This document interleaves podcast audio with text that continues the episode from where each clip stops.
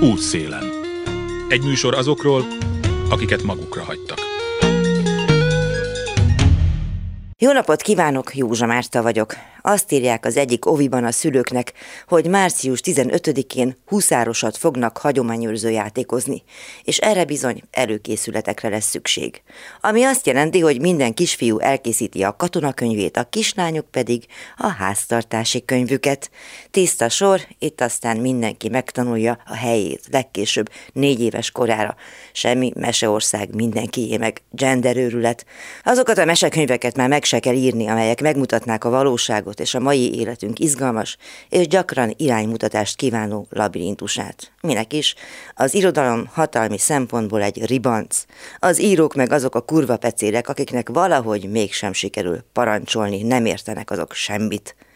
A kurzus barátok valahogy nem reagálnak arra a parancsra, hogy alkossanak remek műveket. A többiek meg csücsülnek a világuralmista, sorosista babérjaikon, és kéjjel figyelik, ahogy a brüsszelita európai olvasóközönség körberajongja őket az év valamennyi napján.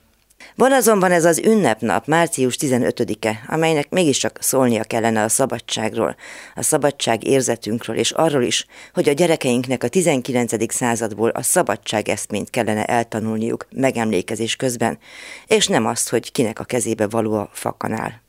És van ennek az ünnepnek egy főszereplője, az idén 200 éve született költő Petőfi Sándor, akinek emlékét úgy hajlítgatja a politika, hogy abban az irodalmi teljesítmény és a radikális, egalitárius forradalmi gondolkodás már csak fel sem merül.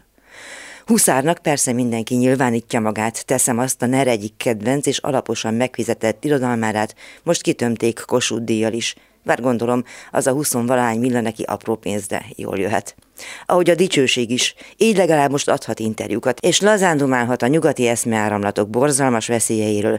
Ezek tudnélik politikai és kulturális anarchiát okoznak, de neki, mert az én nevemben ugyan ne beszéljen, legalább megmarad a keresztény konzervatív normalitás.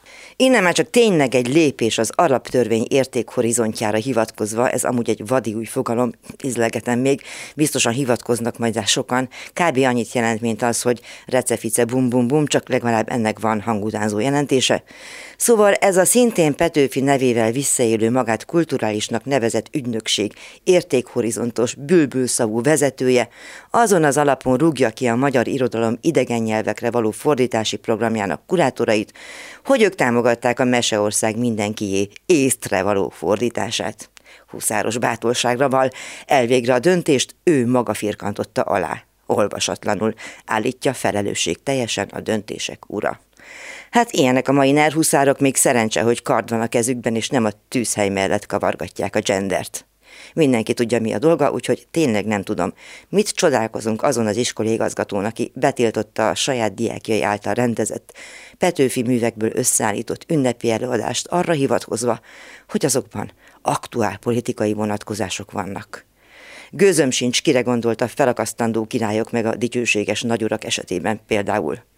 Amúgy ezt tekinthetjük pedagógiai bravúrnak is. A gyerekek mindennél jobban megértették, miért és mi ellen harcolt a költő. Karddal és pennával. Útszélen. Miért nincsen szolidaritás? Miért hiányzik a magyar közéleti eszköztárból például az oly gyakran emlegetett és számon kért összefogás? A civil bázis március 15-i javaslata egy dilemma feloldására a civil sugárút volt. A diákok kirúgott tanáraik melletti virrasztása adta az ötletet, hogy idén a 48-as forradalom és szabadságharc évfordulóján hagyományteremtő programsorozatot indítsanak el.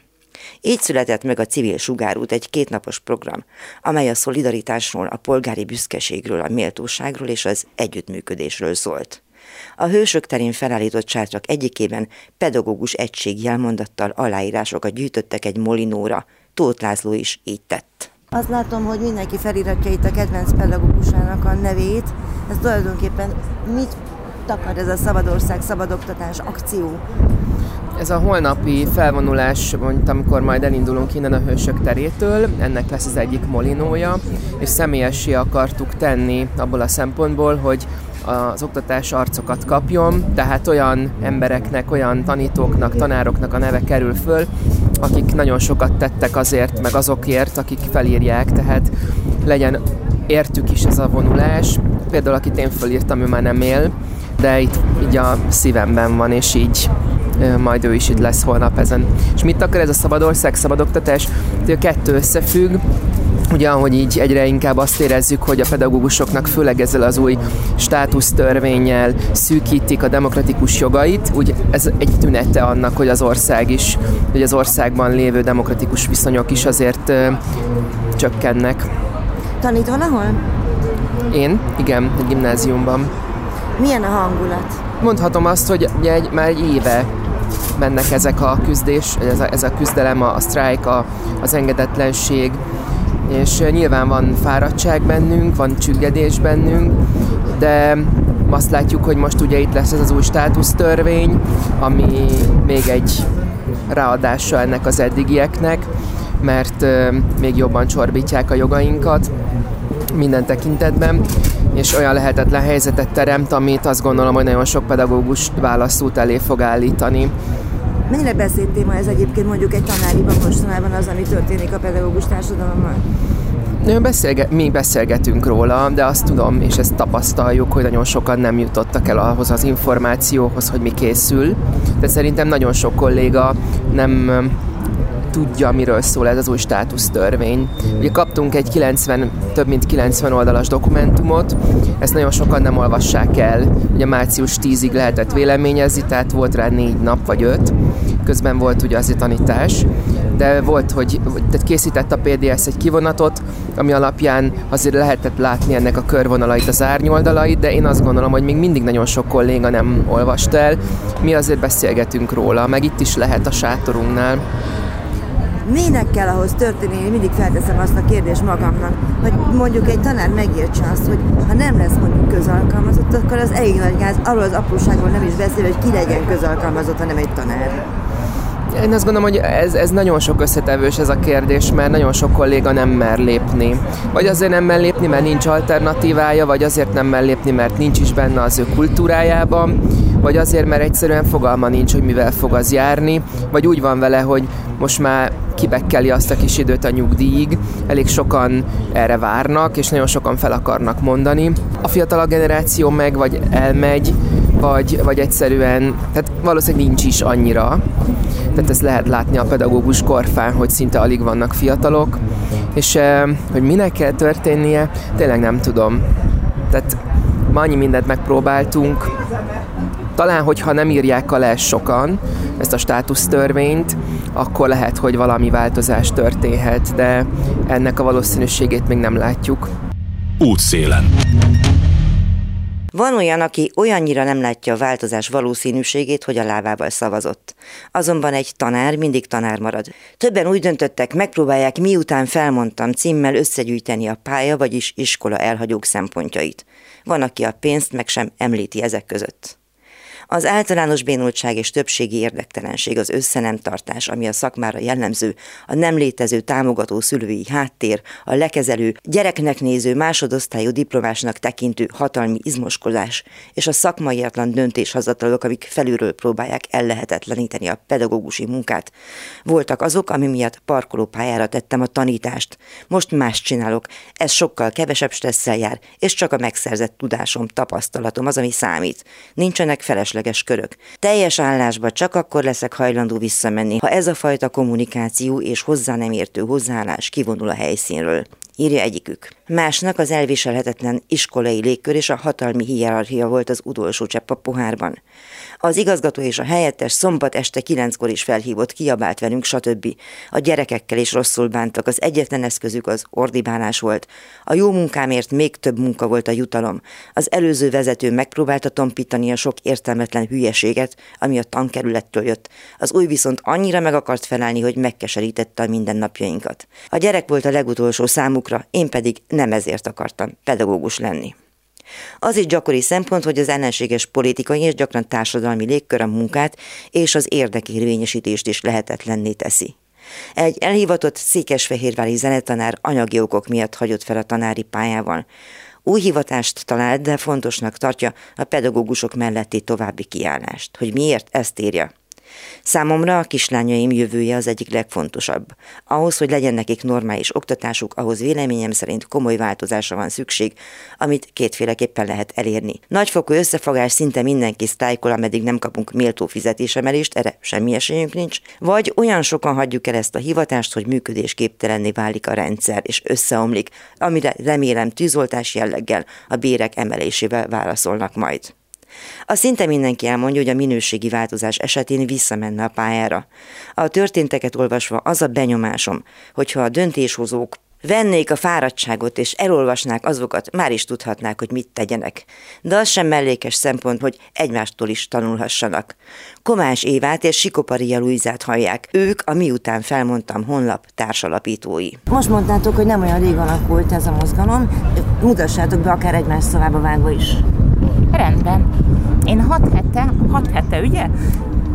egy hirtelen felindulásból kiírtam az egyik oktatáspolitikával foglalkozó csoportba, amikor már a sokadik ilyen cikket olvastam, hogy hagyják el a kollégák a pályát. Én is felmondtam még a választások előtt, hogy hogy kellene egy blogot csinálni, ahol összegyűjtjük azokat a történeteket, hogy na kivel, kivel mi történt, és pillanatok alatt nagyon sokan lájkolták, és Évi a társam lett még aznap? Vagy én másnap? Szerint, én talán másnap reggel láttam a posztot, és igen, nagyon tetszett nekem nagyon a, az ötlet, és nagyon-nagyon sok olyan komment volt, hogy hát valaki csinálja meg, az tök jó lenne, hogyha valaki megcsinálná. És akkor én erre ugrottam, hogy hát akkor csináljuk meg, hát ugye az valakinek muszáj lesz, és akkor igen, és akkor ugye írtam Luizának, meg már elküldtem neki ilyen weblapterveket, hogy mondom, hogy elkezdtem szórakozni azzal, hogy így mit enged a WordPress, és akkor ebből így tulajdonképpen ebből nőttünk ki. Azt hiszem január 24-i az első bejegyzésünk, tehát ennyire frissek vagyunk, hogy így hat hete vagyunk úgy lényegesen aktívak Facebookon, Instagramon, tehát ez nagyon, nagyon friss kezdeményezés. És kik csatlakozzanak egyáltalán, miről szól a dolog? Voltak éppen a kezdeti koncepció az az volt, hogy én Borsod megyében megy a székhelyen élek, ott mondtam fel, Évi meg ugye Budapesten, én, én hát a pályám közepén járok, ő, ő pályakezdő, és azt, én azt szerettem volna, hogyha nagyon-nagyon sok olyan történet érkezik, ami nem csak Budapest fókuszú, illetve nem csak vidék fókuszú, hanem az egész országban mindenhonnan várjuk azokat a történeteket, amikből kiderül az, hogy kinél hol jött ez a pont el, hogy egyszerűen nem bírja tovább, hogy úgy dönt, hogy kilép. Van, aki teljesen hátat fordít magának a pedagógiának, van, aki úgy dönt hozzánk hasonlóan, hogy kívülről próbálja jobbító szándékát valamilyen cselekvésbe fordítani, de belül ezt már egyszerűen nem bírjuk elviselni, és igazából mindenkinek a csatlakozását várjuk, aki elmondaná a történetét, akár pedagógiai oldalon, tehát mint tanár, távozó tanár, akár esetleg azok a szülők vagy diákok, akik ennek az óriási tanárhiánynak és ennek a rettenetes helyzetnek a következtében valamilyen módon hátrányt szenvednek, ugye ők elég sokan vannak. Tehát gondolunk itt arra, hogy emelt szintű vagy akár középszintű érettségi felkészítéséhez nem kap már az állami rendszerben megfelelő színvonalú és mennyiségű pedagógiai hozzáadott értéket, vagy, vagy egész egyszerűen el se jut odáig, hogy bizonyos iskolatípusba felvételizni tudjon annak okán, mert nem volt megfelelő a köznevelésben az oktatás. Vagy olyat is hallottam, aki annyira kötődött például az osztályfőnökéhez, hogy így lelkileg teljesen tönkrement. Például. És tudom, a törreikat is szoktam mondani, hogy nagyon rossz állapotban vannak a gyerekek, megviselte őket a, Igen. a járvány, most ezek az események, úgyhogy ez nem mindegy. És hogy halad a dolog? Hát egy sztorit már egyébként le kellett vennünk úgy érezte a, a, a beküldő, hogy, hogy ebből neki valamiféle fajta hátránya lenne, de egyébként azt hiszem 10, 10 valahány, mennyi? Hát 10 valahány. 15-nél járunk talán. Igen, és ugye alapvetően öm, olvasóként meg várunk aztán tényleg mindenkit, mert hogy ebben az ügyben nem csak azok érintettek, akik tanárok, vagy akinek gyereke van, mindenki, aki volt valaha iskolás, fog valaha iskolába járni, felvesz, alkalmaz embereket, együtt dolgozik emberekkel, szóval tulajdonképpen mindenki érintett abban, hogy, hogy az oktatás rendben legyen. Úgyhogy igen, tehát hogy beküldőként így a, a pedagógiai színből és szülők közül várunk mindenkit, viszont olvasóként meg mm, kivétel nélkül mindenkit várunk, aki esetleg mondjuk akár nem is érti, hogy miért mondanak föl ennyien és ez is egy ilyen cél, hogy a sok újságcikk megjelenik, viszonylag sok, hát nyilván nem lehet ellensúlyozni a kormányzati média hatását, de hogy, hogy mi szeretnénk egy kicsit érzékenyíteni a személyes szemszögből, a személyes perspektívából közelítve, tehát olyan módon, hogy hogy mindenki megértse, hogy itt most aztán a közélet már bekopog a saját lakásunk ajtaján is. Tehát ezt most már nem lehet, nem lehet azt mondani, hogy jaj, én nem politizálok, ó, engem ez nem érint, én ebből kimaradok, mert ez egy olyan dolog, amiről nagyon sokan nem tudnak, de mégis érinti őket. Tehát most már azért vannak olyan iskolák, ahol akkor a tanárhiány, hogy körülbelül a portás tartja a napközit az alsó tagozatosnak, csak ezek nincsenek kommunikálva, és ezen gyerekek szüleinek nem is biztos, hogy van hangja, de hogy most lassan annyian vannak a, a funkcionálisan alfabéták, mint mondjuk a két világháború között, de tartok tőle, hogy ez a szám le fogja a korabeli adatot előzni, és ha ezért valamilyen módon nem teszünk, akkor, akkor nem fogunk tudni nyugodtan aludni.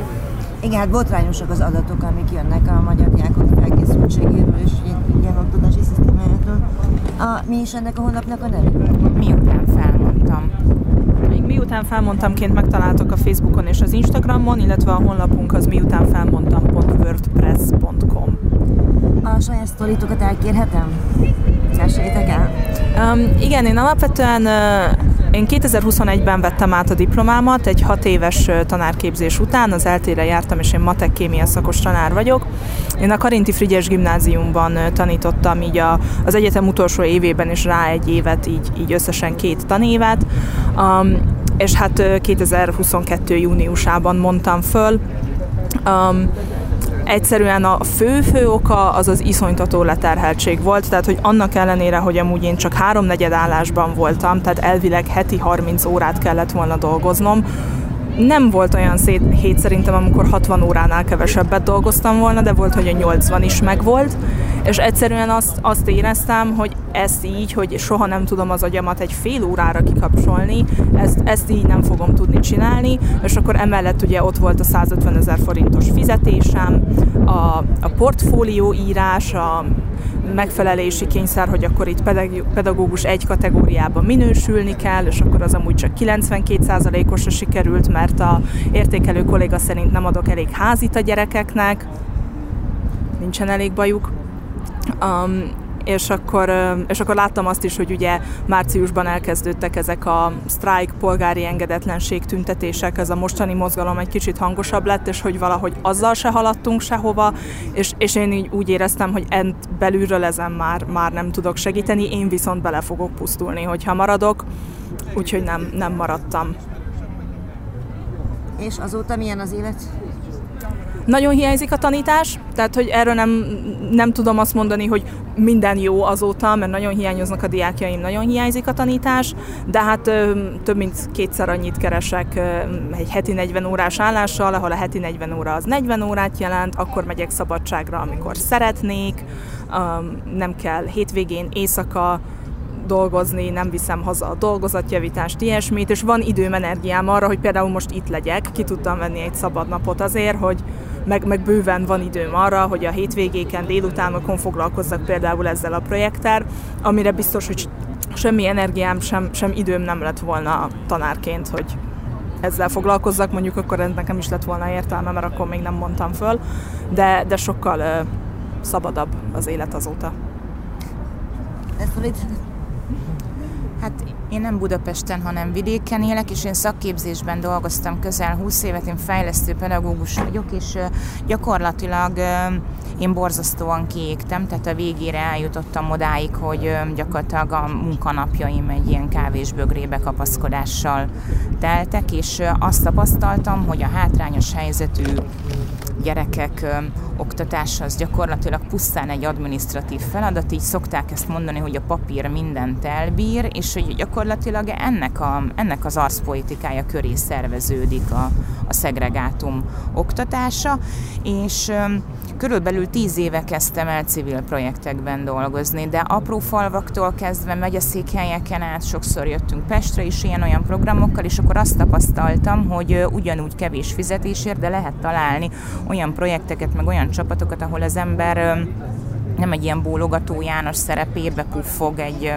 kanapé forradalmat vívva egy tanáriba, hanem tényleg ilyen ügyorientált emberek körében végezheti a feladatot, és akkor valahogy az ember már nem is akar lógni, hiába nem sok a fizetés, meg nem tudom, és egyszerűen nem bírtam tovább. Tehát nem bírtam összeegyeztetni azt a fajta, hogy is mondjam, csak hangulatot, ami, ami a köznevelést jellemzi, azzal a fajta csapatmunkával, amit meg lehet élni egy civil projektbe, és akkor a következő, az előző választások előtt én egész egyszerűen felmondtam, és azt gondoltam, hogy ha újból meg lesz a kétharmad, én nem megyek többet vissza állami köznevelésbe, ez így is lett. Én maradtam pedagógus, egy tanoda projektben dolgozom, vagy programban, inkább így mondanám, azóta is hátrányos helyzetű gyerekekkel foglalkozom, csak valahogy ez egy ilyen interdisziplina határmesdje a köznevelés meg a szociális szféra között, és így belátok mindkét ablakon, és azt látom, hogy azok a gyerekek, akik, akik és ezek nagyon-nagyon sokan vannak ezek a gyerekek, akik ilyen körülmények között nevelkednek, ők olyan szintű köznevelési elhanyagoltságban élik az életüket a szegregált, szegregált oktatási környezetben, hogy amit ez a rendszer kitermel, az nekünk semmiféleképpen nem szolgálja a hát az össztársadalmi érdekeinket, úgyhogy, úgyhogy én azt gondolom, hogy hogy ehhez már nem lehet tovább asszisztálni jó képet vágva. Tehát az én motivációm ez, hogy szeretnénk az összes oktatási szintérről megszólítani embereket és az összes ország részből, mert nagyon sokszor, nagyon sokszor tűnik úgy, hogy a, hogy ez az elit lázadása, de valójában a kollégák és a tanulók szenvednek szegregált oktatási környezetben, szenvednek a szakképzésben, szenvednek a kevésbé elit gimnáziumokban, ahol a szülő semmiféle fajta bázis nem jelent, és szenvednek az általános iskolában, az óvodában, és szerintem a bölcsödében is. És ez egy nagyon fontos dolog, hogy, hogy, hogy nem várhatjuk, hogy csak az elit gimnáziumok néhány nem is tudom én, agilis pedagógusa vigye a hátán, hanem ebben mindenkinek bele kell állni, különben mindenkinek marad a rossz, és még rosszabb lesz. Tóth László, Kovács Éva és Sikoparia Luisa tanárokat hallották. A hősök terén beszélgettem velük tanársorsokról és lehetséges kiutakról. Tartsanak velem a második részben is egy nagyon fontos és csak nem teljesen ismeretlen problémáról hallanak majd, ugyancsak a hősök terén összegyűlt civilektől. Azokról lesz szó, akik folyóvíz nélkül kénytelenek élni az életüket. Adnak számos olyan következményével, amire többnyire nem is gondolnánk. Beszélek Ficu Imrénével, Terikével, aki tornadádaskáról jött, és Kisanikó képzőművésszel, a szociális csomagküldő mozgalom, azaz a Szocsoma megalapítójával. Ő mindent megtenne azért, hogy minél többen felfigyeljenek erre a 21. századhoz méltatlan, egyben diszkriminatív jelenségre a hírek után. Józsa Márta vagyok, a hősök terén sorakozó vödrök között sétálok. Víz van bennük, bárki felemelheti őket és kipróbálhatja, hogy milyen 150 métert menni velük, napjában akár többször is. Ficu Imréné Teriket tornanádaskáról érkezett, és neki ez mindennapi rutin. Azt mondja, arra fele csak a kamatosoknál van vezetékes víz. Tudják, ez az uzsorások beceneve Borsodban. Muszáj voltam ezt a helyzetet másoknak is közvetlen bemutatni és elmondani. Mi ez a helyzet? Hát sajnos ez a víz probléma tornanádaskán Ezen belül hogy képzeljük el, hogy mi van tornanádaskán? Hát sajnos a kevés a közkút, sajnos azt is ö, le akarják zárni, már a meglévőket is, és ö, próbáltuk ezzel már többször tenni, sajnos nem volt semmi haszna. De szeretnénk, hogy legalább annyi közkutat hagyjanak, hogy legalább ivóvíznek hagyják meg, a 800 valahány lakosnak meg ezt az ivóvizeket, hogy legalább annyi legyen, valamennyi mennyiség. És hány közkút van? Hát így ö, körülbelül volt 15, de most abból körülbelül három, ami még jó. És mire hivatkoznak, amikor azt mondják, hogy lezárják? Nem tudják miből kifizetni az önkormányzat. Tehát ezeket az önkormányzat fizeti a számlát? Állítólagos. És azt mondják, hogy nincsen rá pénz? Igen. És hogy képzeljem el egy tornanádaskai asszonynak a reggelét például? Mondjuk elfogyott a víz, kezdjük ott. Hát minden reggel felkelek úgy 6 óra előtt, és akkor friss vízzel fogom, kimegyek a két vederrel a vízé, és akkor utána felmelegítem a vizet, és a gyerekek indulnak iskolába, óvodába, és akkor megmelegítem a vizet nekik, hogy meg tudjanak mosakodni. Utána ö, megint ugye a vízhordás kezdődik a takarítással, főzéssel, és utána megint akkor hazajönnek, megint utána készítsem el őket estére ö, magyarán mondva megfürdetni, de közben van olyan, hogy mosok is, úgyhogy ezt úgy próbáljuk a vizet is, hogy hordani, hogy egy hete szóval egy, két hete, egy hete szoktunk mosni, de úgy, hogy hetenként szoktunk mosni, de két-három alkalommal. De úgyhogy napjában számolja ki, hogy körülbelül ilyen 5-10 literes vödör, azt napjában a mosóképen vagy a kézzel hordjuk, akkor kell legalább ötször fordulni, hogy ki tudjuk mosni tisztán a ruhát. Hát az nagyon nehéz. Egyébként hány kiló egy ilyen vödör? Jó sok lehet. Igen, igen, sok. Soha nem is volt, hogy legyen víz a házakban, tornanádeskám? Hát volt, csak nem bírták fizetni.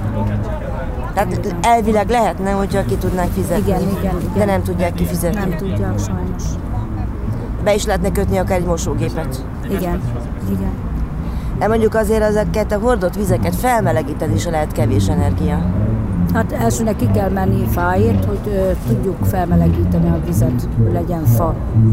És előtte nap szoktuk horcolni a fát, és akkor úgy melegítsük meg a vizet, hogy tudjunk főzni, mosni, takarítani, meg tisztálkodni. El tudják ezt a pestiek képzelni, hogy milyen lehet tornanádaskán mondjuk mosni vagy megfőzni egy levest? Hát nem nagyon, nem nagyon. Az biztos, hogy nem. Mert főzni is például egy krumplit vagy egy húst mosunk meg, vagy pedig zöldségeket, nem, azt meg többször meg szoktuk mosni, nem úgy, hogy na most egyszer ráöntöm a vizet és kész, hanem azt kell kétszer-háromszor átmosni, a, például a krumplit, a feltesz az ember paprikás krumplit. Mi többször meg szoktuk ugyanúgy a húsokat, vagy bármilyen dolgokat, zöldségeket. Ugyanúgy, ha tisztálkodnak a gyerekek, hány gyerek van, annyiszor tiszta vizet kell melegítenünk, és úgy fürdessük őket. Meg nem fekete vízben mossuk ki az egész ruhát, hanem ha lássuk, mert csöppet már piszkos, úgyhogy elhasználódott az a mennyiségű mosószer, meg víz, akkor újból hordjuk megint ugyanazt a mennyiségű vizet. A kutnál kell sorba állni? Igen, sokszor. A falunak a többi részén van víz? Hát mondtam, ez a három kút van. Ja értem, de olyan házak, ahova be van vezetve, olyanok vannak? Három családnál van, akinél hát ugye a jobbmódúaknak, kamatosoknál, a jobbmódúaknál. Tehát a kamatosoknak jut? Igen. Ami arra is bizonyíték, hogy eljut oda a vízhálózat, csak hát nem tudják az emberek kifizetni. Nem tudják, igen. És a kamatosok hogy működnek most? Hát hogy működnének? Hát ők nekik könnyű a dolguk, mert ők ki tudják fizetni, van miből. Ők tudják fizetni a fürdőszobát, hogy tudjon működni, tudják a, használni mindent, ami kell egy családnak az ellátására a vízmennyiségek. Így belülről nézve mennyire nőtt a szegénység mondjuk a tavalytérhez képest? Jó, nagyon sok. A mély szegénységnek a mély szegénységében van például a tornanároska. Mert nem javult a helyzet, hanem rosszabbodott, sajnos. És van ember, aki segít? Nincs. Nincs. A szegények még szegényebbek maradnak, a gazdagabbak még gazdagabbak maradnak. És a polgármester mit mond? Ő csak a gazdagabbakat emeli ki. Ők, rajtuk segít. Tehát akkor ő három családnak a polgármestere? Igen, a környékén. Meg aki a, ő szimpatikus, aki neki, ő neki szimpatikus azokat emeli ki. Útszélen. A Hősök terén való vízhordás ötlete Kisanikó képzőművésztől a Szociális Csomagküldő Mozgalom, azaz a Szocsoma megalapítójától származik. Vizes vödrökkel próbáltuk meg illusztrálni olyan helyzeteket, amelyek országszerte bizonyos településeken jellemzőek. Igen, hát az elmúlt hosszú évek tapasztalatából leszűrődött az a, az a felismerés, hogy a az ország 98%-os vízhálózattal lefedettsége, az tulajdonképpen annyit jelent, hogy az általunk látogatott 2%, vagyis körülbelül 2-300 ezer roma embernek az életéből hiányzik a lakáson belül komfortosan, kényelmesen vételezhető víz, és hogy ezek az emberek a törvény szerint 150 méternél nem, nem mehetnének messzebbre a vízükért, mert hogy 150 méteren belül kellene nyomós kutat, közkutat biztosítani, de azért ennek se nagyon felelnek meg a, a helyi önkormányzatok, sőt, nagyon szeretik még azokat a meglévő kutakat is lezárni. Ez úgy történik, hogy hát megcsonkolják, mert hogy a nyomó, nyomókart ki, kiszerelik, és hát ezeknek az embereknek sokszor ráadásul olyan településeken, ahol, ahova kiszorulnak a lakhatási problémáik miatt, és még ráadásul az önkormányzat se nagyon köteles ezeken a településeken az általában be se jelentett embereket ugye vízzel ellátni, tehát itt nagyon sok minden van a háttérben, olyan műszaki problémák is akadályozzák a hálózati Eleve rossz helyzetben van a magyarországi vízhálózat, mert évtizedek óta nem nyúltak rendesen hozzá. Hát nem beszélve arról, és hát sok barátommal beszélgetek, akik értenek ezekhez a dolgokhoz, és például világossá vált, hogy a használaton kívüli, bár kiépített csatornahálózatnak nagyon nem tesz jót az, hogy nem működtetik. Tehát lerakódások keletkeznek sokkal hamarabb, mint egy folyamatosan átöblített csatornarendszeren. Ja, hát ezt józan észre is el tudjuk képzelni, csak nézzük meg, hogy mi van, hogy elveszik a vizet egy fél napra, és akkor utána jön meg a rozsdás trutyú a, a csapokból. Hát igen.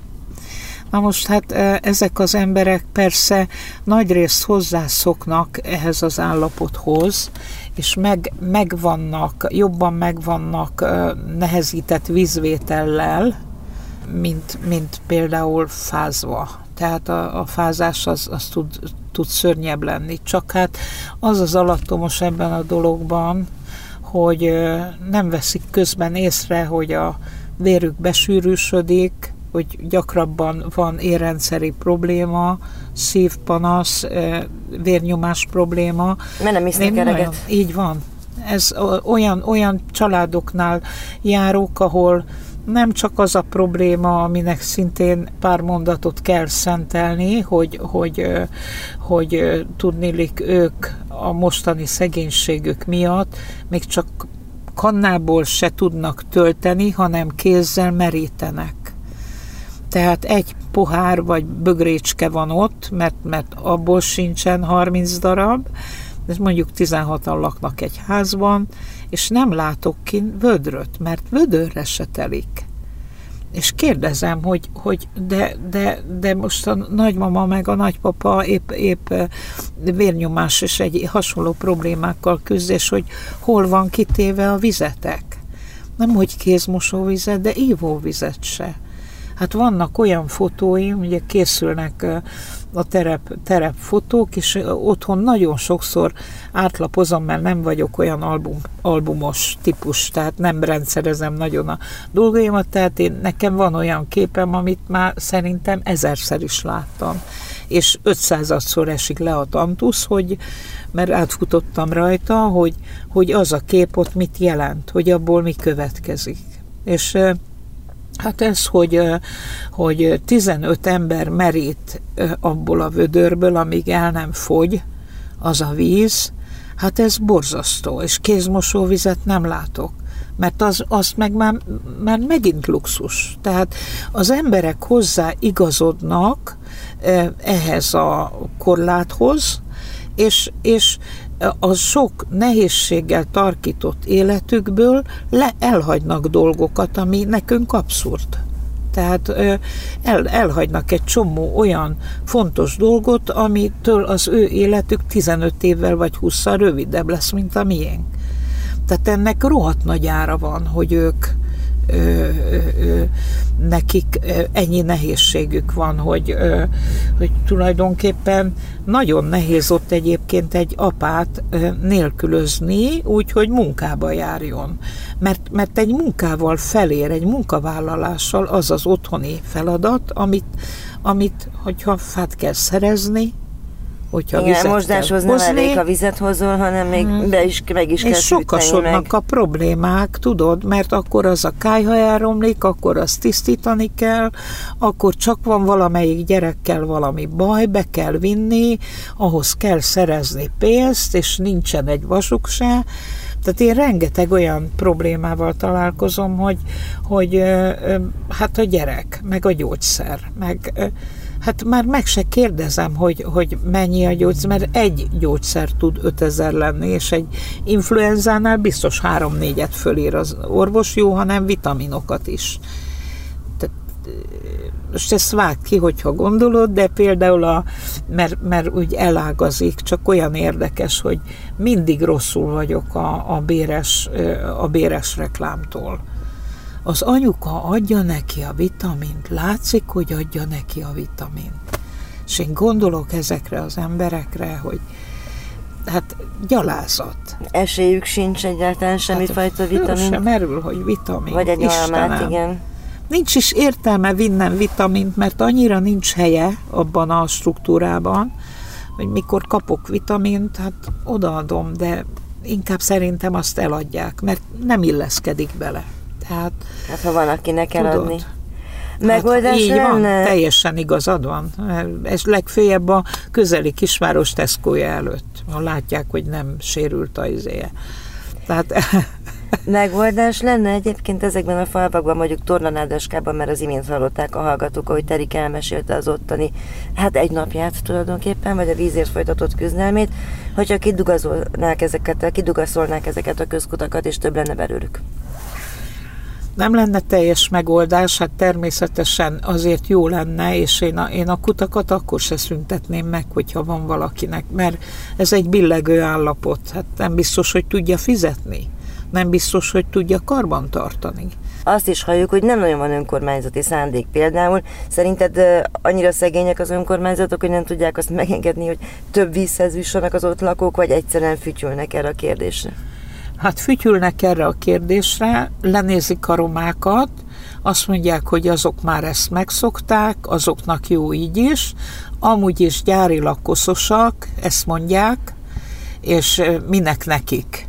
És amúgy se lázadnak érte, és persze, hogy nem lázadnak, mert nem tudják, mi a jó.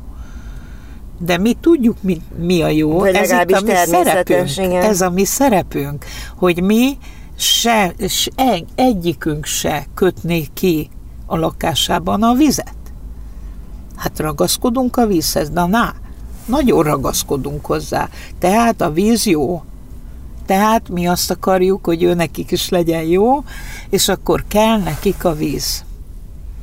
És e, azt, azt az örömöt, és azt a, a tulajdonképpen a teljes lakatási problémára visszahatna ez a dolog mert, mert, mert akkor már értelme van, könnyű megtisztítani valamit, mert ugye olyan, olyan masinákat, tudod, tűzhelyet, meg üzét látunk, a, a, szerintem már az ócska telepről háromszor ment újra egy, lak, költözött egy új lakásba, szerencsére. Simán.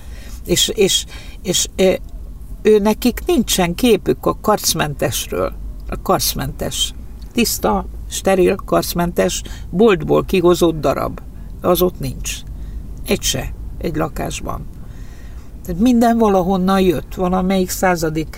Tehát ez az ökológiai lábnyom, ez írtó pici, akkor is, hogyha olyannal tüzelnek, ami szerintem eloszlatva, tehát így nem, nem most, hogy arról ugye? beszélsz, hogy szeméttel tüzelnek meg gumival, meg hát nem tudom én, ruhákkal és minden egyébben, ami, így van. amivel így tüzelgetnek. Igen, sajnos ez a múltkor halálra röhögtem magam, a Paplajos tartott Putnokon a kultúrházban, nyugdíjas volt az egész társaság, 30 ember összesen, arról beszélt el révedve, hogy a vidék levegője, meg az erdők, meg az ózondús. Ez az idill és romantika. Halálra röhögtem magam, hát Putnok az egyik legszennyezettebb levegőjű település. Igen, mert völgyben van, és lenyomódik a... Hát most, most gondold el. Lenyomódik Tehát ennyit, a füst. Nagyjából ennyit tudunk erről a, erről a dologról, hogy vidék, jó levegő, ozondús, és akkor úgy maradtunk.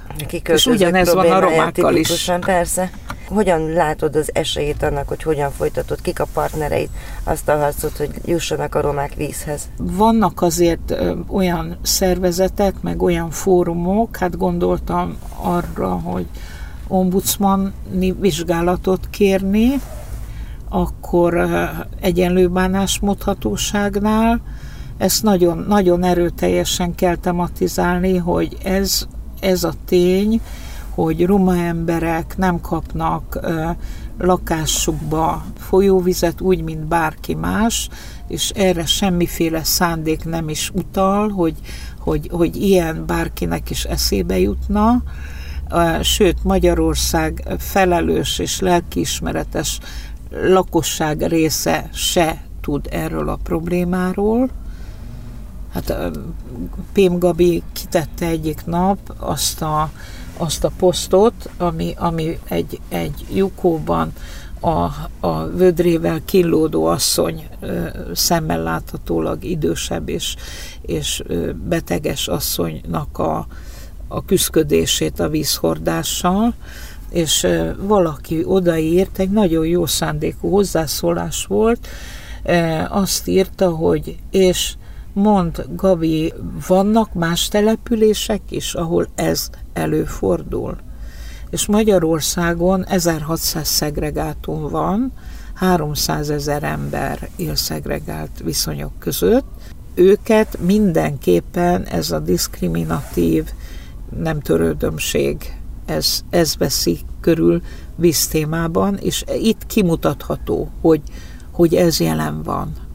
Aztán, hogy Jukóbánya volt az a település, ahol egyszer elzárták a kánikula kellős közepén a vizet teljes egészében.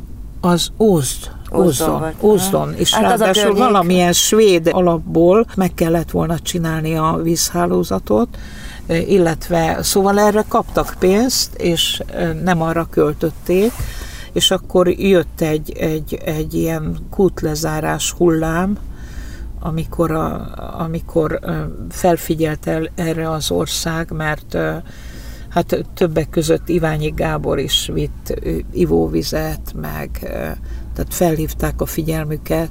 Tehát volt ilyen, volt igen, ilyen víz, víz, vízzel összefüggő demonstráció. Ennek egyébként nagyon sok vetülete van. Rengeteg minden előkerült, szóval az áldozathibáztatástól kezdve az, hogy, hogy mi tartsuk el őket, hogy ingyen élők meg hogy a kocsit mossák vele, pazarolnak is vele. Most mondta valaki, hogy, hogy két ilyen esetet találtak, kútra, slagot kötve, és mind, mind a kettő gazdag portának a kapuján ment be a Mert például slag. neki volt autó, amit mosson a vízzel. hát persze, hát ott, ahol havi tízezerből kénytelenek az emberek megélni, ott, ott és szóval... vödrük sincs, ott autójuk sincs nagy valószínűséggel. Tényleg járok olyan helyeken, hogy vödör sincs. Nézek szét, tudom, hogy most kapott agyvérzést a nagypapa, nézem, hogy hol a vödör, isznak-e eleget vajon. Nyilván nincsenek ismereteik sem arról, hogy az egészségüket óvják azzal, Igen. hogyha elég sokat isznak. Igen. Meg hát nincs is mit, meg ha sokat kell érte dolgozni, akkor... Tudod, mit ki, ki szoktak nevetni, mert én aggódóan kérdezem, hogy isznak-e eleget. Azt, Anikó néni, azt így nézünk. A vízre gondol, vízre gondol. Mondjuk kisgyereknek cukros vízre. Ha van cukor. Hát most az sincs. Ne, Így van. Így van. Ezt a témát tematizálni kell. Ezt meg kell ismertetni sokakkal, demonstrálni kell, és aztán azt nem tudom, hogy hát ennek kell, kell egy hivatalos oldala is legyen, képviselők nem ártana, hogyha mellé állnának, vagy, vagy mondjuk hivatalos fórumokra eljuttathatnánk leveleket. Hát az Európai Unió az, az biztos, hogy nagyon rosszalná, hogyha tudna erről többet, mert akkor már kifejezetten a vízre adott volna pénzt, és megkövetelné, hogy igen, igen, ez ebből a rétegből is induljon el egy, egy a nehezített vízvétel felszámolása, ami, ami életrövidítő és, és halmoz, halmozza és sok irányba kihatott. A társas kapcsolatoktól kezdve az egészségügyre, a hosszú távú, az, az élethosszra, a, a megfelelésre, a társadalmi szintére, hogy meg tudjon jelenni, hogy, a, hogy az iskolában, hogy, a, hogy, hogy az ember mellől a templomban ne üljenek félre. Tehát munkahelyen, orvosnál, kórházban? Mindenhol, mindenhol. Tehát munkafelvételnél a megjelenése. Sok ilyen kis apró vetülete van, amit, hogyha látsz, hogy összeáll a kép, hogy hogy mennyi nehézséggel kell megküzdeni. A mai adásban a civil szervezetek egymás közötti szolidaritási mozgalmairól volt szó, a helyszín a Hősök tere volt, Tóth László, Kovács Éva és Sikoparia Luisa tanárokat, majd Ficu Imréni, Terike Tornanádaskai lakost és Kisanikó képzőművészt, a szociális csomagküldő mozgalom, azaz Szocsoma megalapítóját hallották. Köszönöm értékes gondolataikat és az önök figyelmét, amelyre, ahogy támogatásukra is ezúttal is számítunk. Fontosnak tartjuk, hogy az el elhallgatottak hangja eljusson önökhöz. Jövő héten is várom önöket, Józsa Mártát hallották. Önök az útszélen adását hallották a Klubrádióban.